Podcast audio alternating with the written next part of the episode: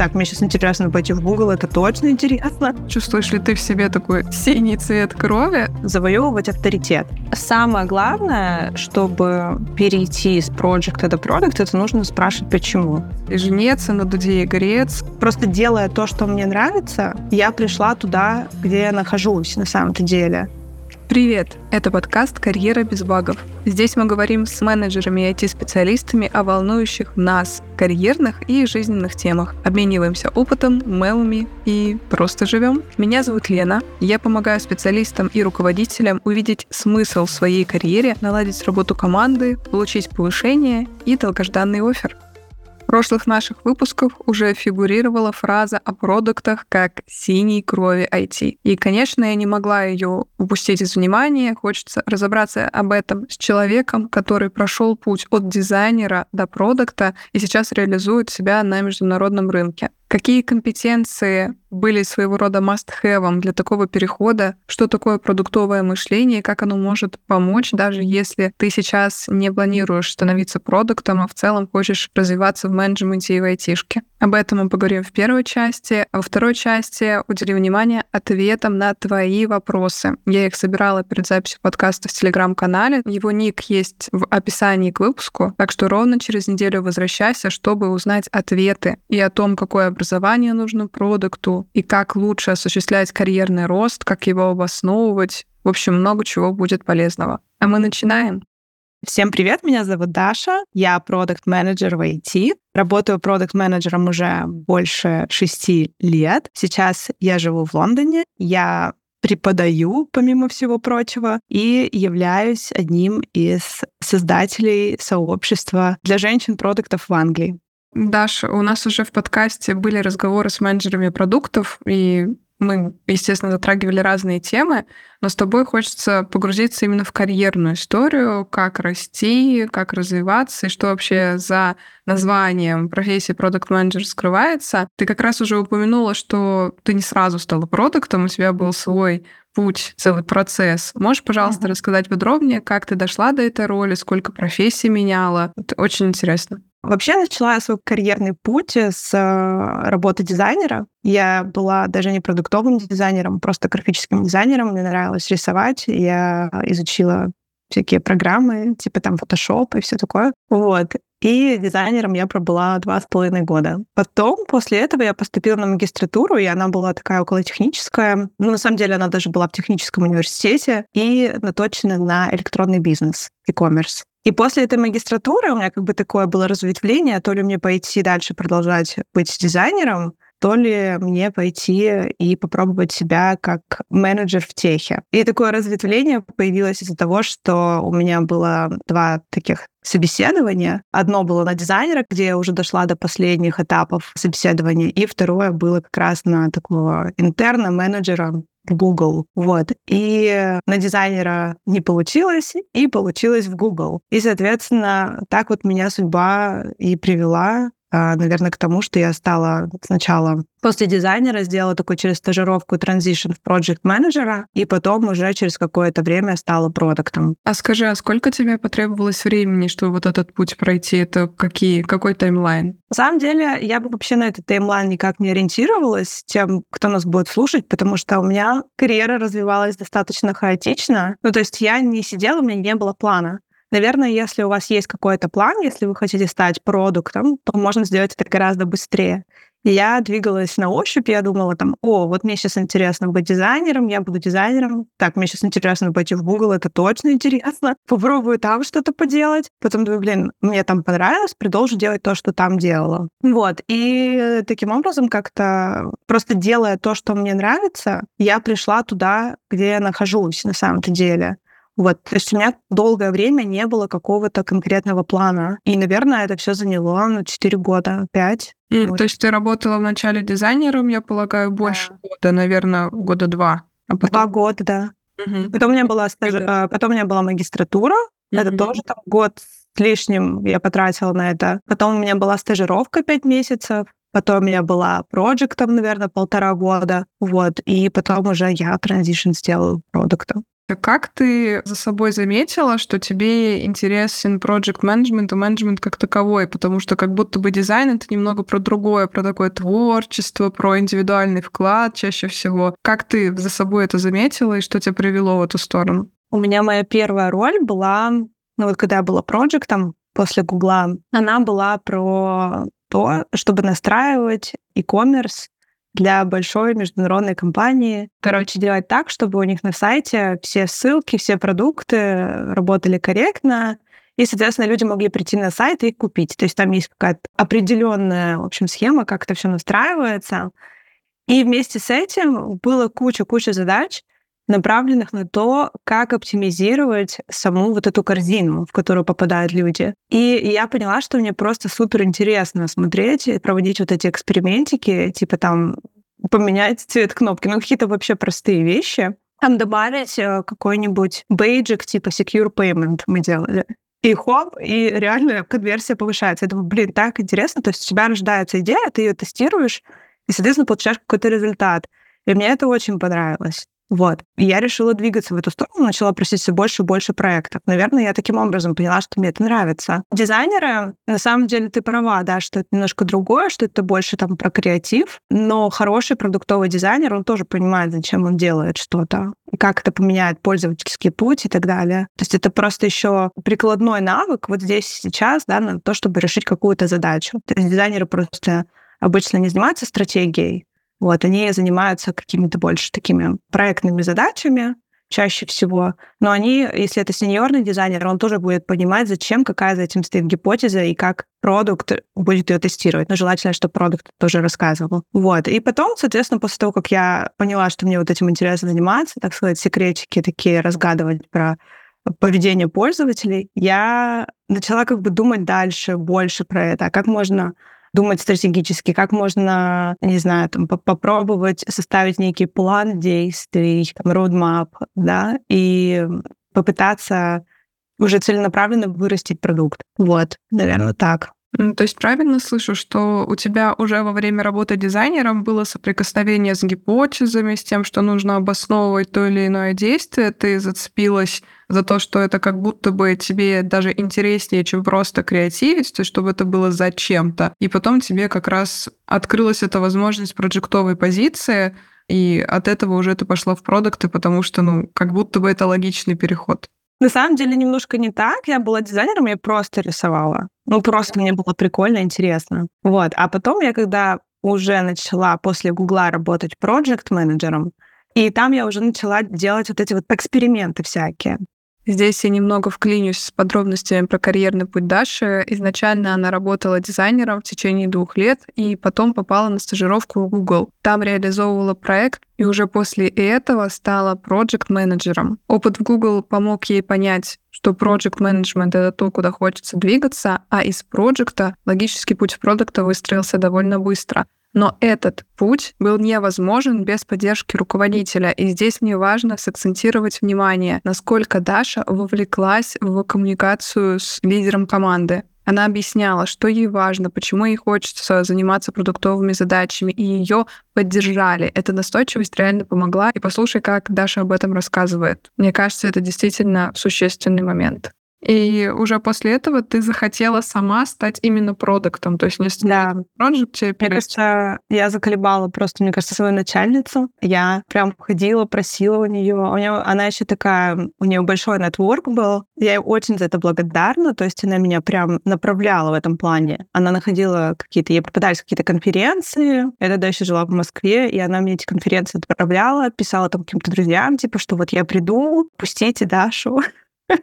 Ну, в общем, она мне тогда вот достаточно меня продвинула в этом плане и помогла мне вот такое вот разработать понимание этой дисциплины продуктовой и, в общем, продолжать двигаться по этому карьерному пути. И ты, получается, в том числе благодаря такой поддержке нашла себе чисто продуктовую позицию. То есть ты сейчас именно продукт, э, не продукт слэш проект, а чисто продукт. Да, и на самом деле настолько сейчас, даже когда я начинала на своей текущей роли, у меня были какие-то задачи, которые были прям проджектовые, типа помочь команде mm-hmm. execution, простите, да, за англицизмы, но вот, э, короче, помочь команде взять э, задачу и, в общем-то, ее осуществить. То есть там помочь им найти каких-то людей которые, со смежных команд, поставить им э, митинг и каждую неделю с ними созваниваться и проверять, какой статус у этих всех задач и так далее. Это тоже есть, но вот у меня буквально на днях был разговор, поскольку чем больше ты понимаешь вообще суть, над чем ты работаешь, тем больше ты можешь углубляться с эм,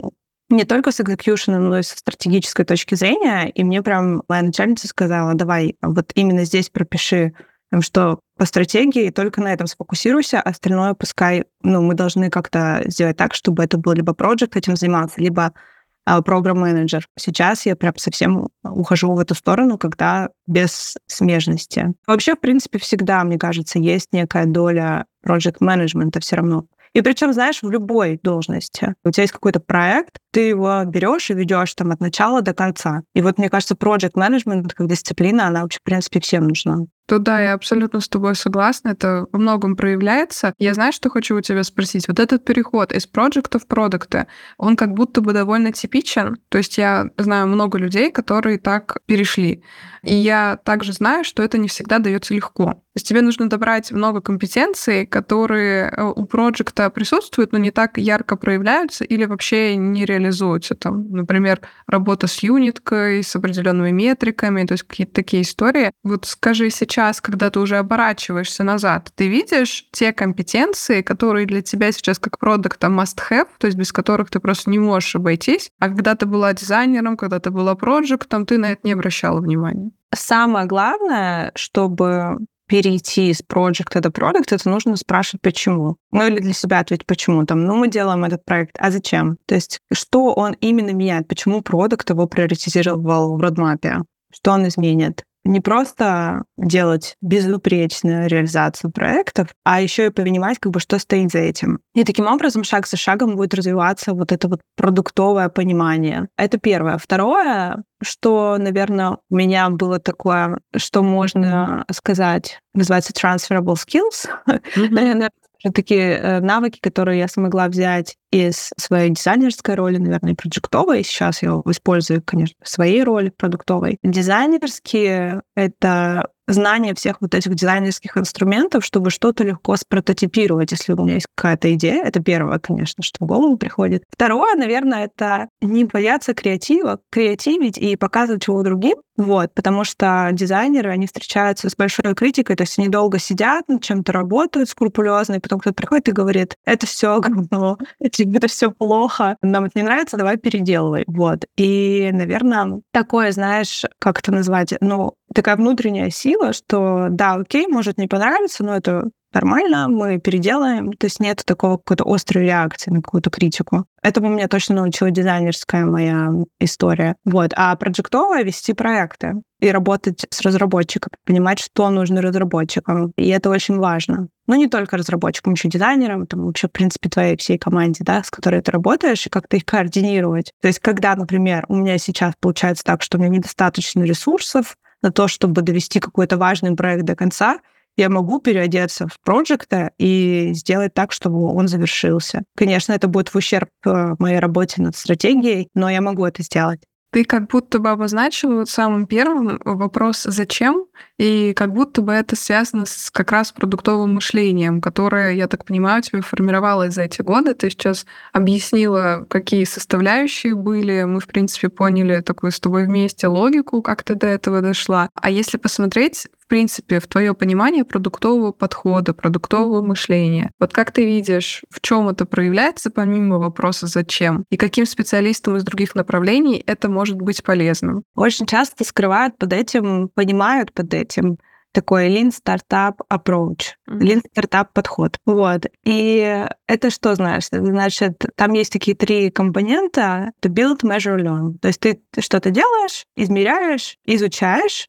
и так по кругу. Это все идет. И что это значит? Это значит, что ты интерактивно подходишь к разработке своего продукта. Ты не сразу строишь все подряд. Это называется waterfall метод, да, когда ты придумал проект, э, и тебе нужно пять лет работать, чтобы его построить. Вот. А ты, в общем-то, вот через эти маленькие итерации понимаешь, что работает, что нет, и что ты оставляешь, что ты выкидываешь.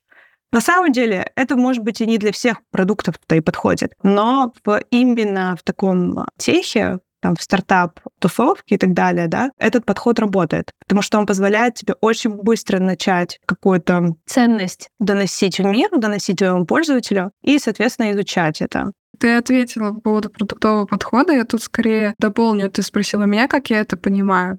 Для меня эта история связана, если мы на такой от бизнесового к жизненному переходим, это про то, чтобы ты, принципе, прежде чем что-либо сделать, понимал, зачем это нужно, я согласна с твоим вопросом, и выстраивал эту цепочку. То есть ты думал, грубо говоря, по либо value proposition canvas, либо по CGM. -ке. Ну, короче, вот эти фреймворки накладывал даже на какие-то более приземленные задачки и смотрел, а как ты до этого дойдешь, а какие промежуточные шаги тебе нужны, а точно ли стоит в это инвестировать время, а какие есть еще варианты, как гипотезы на проверку. То есть вот такой, знаешь, синтез всего, что продуктового есть, даже в нерабочие вопросы. Вот для меня это что-то такое, стиль жизни продуктовый. Я тебя поняла. Слушай, ну, наверное, в этом есть да, какой-то смысл. Если действительно взять эти все фреймворки и использовать их для своей жизни, мне кажется, можно реально добиться чего угодно, если еще есть дисциплина. Потому что ты будешь понимать, чего ты хочешь, какая у тебя стратегия. То есть ты изучишь рынок, ты изучишь, как другие люди это достигают, что угодно. Вот, и будешь к этому двигаться и смотреть, работает или нет. Добавляем к списку навыков для продукта не только постоянно там способность повторять вопрос «зачем?», но еще и дисциплину. А, Абсолютно точно, да, потому что я составляю детально, например, свой роудмап на работе, пишу, какие у меня будут цели, и потом смотрю в конце там полугодия или года, думаю, блин, а реально ведь получилось из точки А прийти в точку Б. Поэтому, конечно, для любой вообще сферы жизни такой подход, мне кажется, да. И мы, знаешь, с тобой, кажется, автоматически закрыли мой второй вопрос, который был заложен про поводу специалистов из других направлений, кому это может быть полезно. Как будто бы сейчас пришли к тому, что это, в принципе, если мы на уровень личности переходим, это глобально говоря полезно, даже там в каких-то своих вопросах, а в работе как будто бы это никому не навредит. Так мыслить про свои задачки. Знаешь, я, кстати, думала про это. Да, это может, во-первых, пригодиться всем, а во-вторых, это, мне кажется, очень хорошо, прям точно пригодится тем, кто ведет какие-то проекты в которых есть ожидание какого-то результата, и это еще происходит, например, периодически, да, то есть ты можешь анализировать этот результат и потом его улучшать. То есть я не знаю, как у HR, но, например, у маркетологов. Они маркетинговую кампанию запустили, получили какой-то результат. Если это не единоразовая какая-то история партнерства с какой-то с какой-то компанией, то, соответственно, этих компаний будет несколько, и им придется смотреть, да, анализировать метрики. И, ну, например, да, вот маркетологи, селзы, то есть они там закрыли сделку, они могут поанализировать, да, как бы как она прошла и что в следующий раз улучшить и так далее. Такие вот, мне кажется, должности. Давай тогда мы с тобой перейдем к теме, которую я знаю, у тебя вызывала вопросы, когда мы готовились к подкасту. Как раз ты уже упоминала выпуск с Катей и с Мариной. Мы там говорили с ними про карьеру в Google, про нетипичный вход в IT и так далее. И была сказана фраза о том, что продукт менеджмент для Кати на определенном этапе жизни воспринимался как некая синяя кровь IT, потому что эти люди не обязаны кодить, но при этом они принимают действительно стратегические решения решения, они видят ситуацию, грубо говоря, сверху. В общем, как будто бы это создает определенный образ, особенно когда сейчас э, довольно хайповая тема, что вы можете войти войти без кода, вот, например, продукты. Вопрос к тебе как к текущему продукту на международном рынке. Чувствуешь ли ты вообще такой флер на себе а с точки зрения проживания? То есть чувствуешь ли ты в себе такой синий цвет крови, с одной стороны, а с другой видишь ли ты такое отношение среди людей, которые не продукты? То есть, например, они смотрят и думают, ну да, продукт — это что-то очень крутое, надо бы поднажать, чтобы туда дойти. Отношения среди людей, которые не в профессии, да, я вижу такое. Но расскажу про себя сейчас, как я это вижу. То есть я это не вижу никакой синей кровью, а, я, конечно, понимаю, о чем шел разговор. Шел разговор, наверное, про то, что это такая, знаешь, доминирующая функция бизнеса все-таки, которая определяет стратегию. И, конечно, очень здорово работать на то, что будет конкретно менять или там помогать компании создавать продукт. То есть, получается, продукт, он отвечает за то, что мы продаем. Есть другие еще функции в бизнесе, которые отвечают, там, как мы это продаем, как мы про это говорим, а продукт именно будет отвечать за то, что мы продаем. То есть это огромная часть бизнеса в целом. То есть если этот момент будет провальным, то бизнес тоже очень сильно пострадает. Вот. И почему я думаю, что это не назвать э, элитой, потому что ты приходишь, и с тебя очень большой спрос. То есть ты ответственен за всех, и за результат ответственен работы, да, и за успех продукта, и чтобы команда твоя работала и так далее. Хотя напрямую ты ими не руководишь. Соответственно, тебе нужно каким-то другим образом завоевывать авторитет. И авторитет ты можешь завоевывать с помощью того, что ты успешно помогаешь команде тоже развиваться, двигаться вперед, делать какие-то крутые проекты. И, соответственно, ты это делаешь через приоритизацию правильных проектов в roadmap. Вот. Потому что если ты наприоритизировал, что попало, соответственно, команда будет заниматься тем, что не будет приносить пользу ни бизнесу, ни продукту, ни, ничему, в принципе. Вот этот аспект того, что тебе нету, э, знаешь, доверия э, сразу же, и тебе нужно его завоевывать, я думаю, это то, что отличает синюю кровь, элиту и так далее от продукта, потому что продукту действительно нужно как-то свое место завоевать в команде, когда он приходит. И еще такая есть мысль, что корпоративные культуры бывают разные, и я работаю больше, конечно, bottom-up культуре есть их две, две классификации. Есть bottom-up и top-down. Top-down культура — это когда тебе сверху начальство дает какие-то задачи. Bottom-up — это когда, в принципе, команда может э, сама предлагать какие-то идеи. Вот. Я, условно говоря, работаю в bottom-up культуре, то есть у меня демократия у меня все участвуют в разработке роудмапа и так далее. То есть нет такого, и это вообще никак не будет приветствоваться, если я сама одна сяду, все сделаю и скажу, мы делаем так. Мне скажут, нет, мы так не делаем. А тебе твои инженеры сказали, окей, а тебе твои там ресерчеры сказали, окей, а аналитики сказали, окей. То есть поэтому я не могу сказать, что это какой-то флер элиты, потому что тебе нужно со всеми договориться, понимаешь? То есть, возможно, по топ-даун культуре и на самом деле страны СНГ, они по классификации больше попадают в топ-даун культуру. Есть такая книжка Culture Map, и там даже есть такой график, что вот страны СНГ, они больше попадают вот в категорию топ-даун, когда руководство решает, что делать, и потом вся команда этим занимается. И если на самом деле сравнивать мой опыт работы в России и сейчас в Англии, то, наверное, да, так и было. Но в данной точке моей жизни это, конечно, bottom-up, и, соответственно, здесь нет такого, что я сказала, значит, так будем делать. То есть это уже и как бы срезает, срезает элиту. Слушай, очень, да, прости, пожалуйста, что перебиваю. Я хочу вот на этой точке остановиться немного. Ты начала вот это сравнение в плане того, что есть э, там одни культуры, другие культуры. И мне интересно, э, если ты имела опыт и там, и там, как будто бы ценно заметить отличия с точки зрения функционала. Видишь ли ты, например, что продукты в России, они более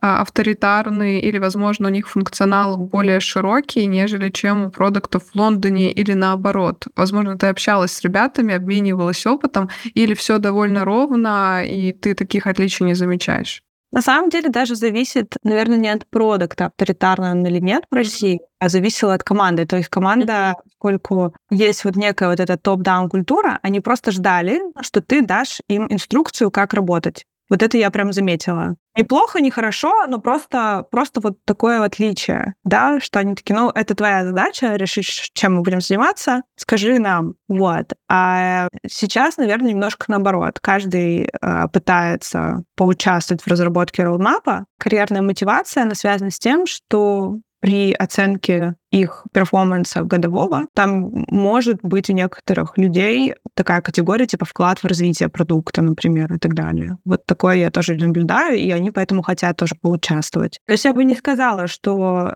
проблема в том, что продукты авторитарные, а просто такая культура, понимаешь? Угу. Ну, я тут даже интересовалась скорее функционалом. Возможно, ты замечала, что, например, у тебя сейчас он одного рода, а там на других рынках или в, там, грубо говоря, национальных каких-то компаниях продукты понимаются немного иначе. То есть, что он должен быть и женеться, на дуде и греться. Это было интересно. А, кстати, наверное, ты права. Ты меня сейчас так подводишь, потому что... Ну, в смысле, подводишь к тому, чтобы вспомнить. Вот. И я помню, что я в Яндексе не работала, в Яндексе я проходила школу менеджеров Яндекса. Mm-hmm. Я помню как раз-таки анкету для того, чтобы туда вообще, в принципе, попасть. И там тестировали вообще все, вплоть до знания питона у тебя. Mm-hmm, да. И то есть в Яндексе ожидается, что ты как бы вот действительно и, и жнец, и на дуте игре. То есть ты там знаешь все, там и, и SQL, и Python, и можешь юзер-интервью провести, причем очень здорово, классно по науке. Вот, э, ну да, есть такое. А, наверное, ну видишь, сложно сравнить, потому что я не работала здесь в маленьких компаниях, да, я работала mm-hmm. в больших, уже так средних больших компаниях в Англии. И поэтому мне сложно сказать, потому что, может быть, в стартапе так и есть. То есть вот этот вот ты превращаешься в такого мультифункционального сотрудника, mm-hmm. когда у тебя не хватает людей в команде, которые могли бы тебе помочь в параллель с тобой делать какие-то другие задачи, да, то есть вы так можете двигаться гораздо быстрее. А если посмотреть вот на твой опыт сейчас как продукта, ты когда приходила на эту роль, что у тебя проверяли в первую очередь? Я так понимаю, Python нет, а вот что хотели посмотреть, что ты точно это умеешь? Точно умеешь понимать, зачем нужно делать какой-то продукт, какую пользу он будет нести людям, как ты будешь приоритизировать MVP. То есть MVP — это минимум, минимальный продукт, да, который вы можете пользователь, то есть какие фичи вы оставите, какой функционал для того, чтобы все равно носить пользу. А, и как вы будете потом измерять успех этого продукта, то есть метрики. И еще проверяли такой навык дебагинга, ну, то есть когда у тебя одна метрика, например, пошла вниз, другая э, вверх и так далее, то есть почему это произошло. Как бы как, какие будут у тебя шаги дальше, чтобы понять, почему так произошло. То есть, грубо говоря, смотрели на аналитические навыки и на твой менеджмент в плане того, что, понятно, эти изменения метрик, они связаны с действиями конкретных людей или там процессов организации процессов, и тебе нужно тоже понять, к кому обратиться, к кому пойти. Да, абсолютно. И выдвинуть тоже гипотезы. То есть эта метрика упала, потому что произошло, может быть, X. Пойти проверить. Mm-hmm. Как и говорила, ровно через неделю мы продолжим этот увлекательный разговор и дойдем наконец-то до вопросов подписчиков. Чтобы не пропустить и узнать все в первых рядах, пожалуйста, подписывайся на наш подкаст, ставь лайки в Яндекс Музыке, пиши комментарии в Apple подкастах. Это все действительно важно для меня, как автора подкаста, и наших спикеров. Спасибо, что дослушал этот выпуск до конца. Подписывайся на наш подкаст, чтобы не пропустить новые выпуски, и выбирай любую удобную платформу для прослушивания. Мы доступны в iTunes, Яндекс Музыке, Google подкастах, Маве и YouTube. До встречи в новых выпусках. Твоя Лена.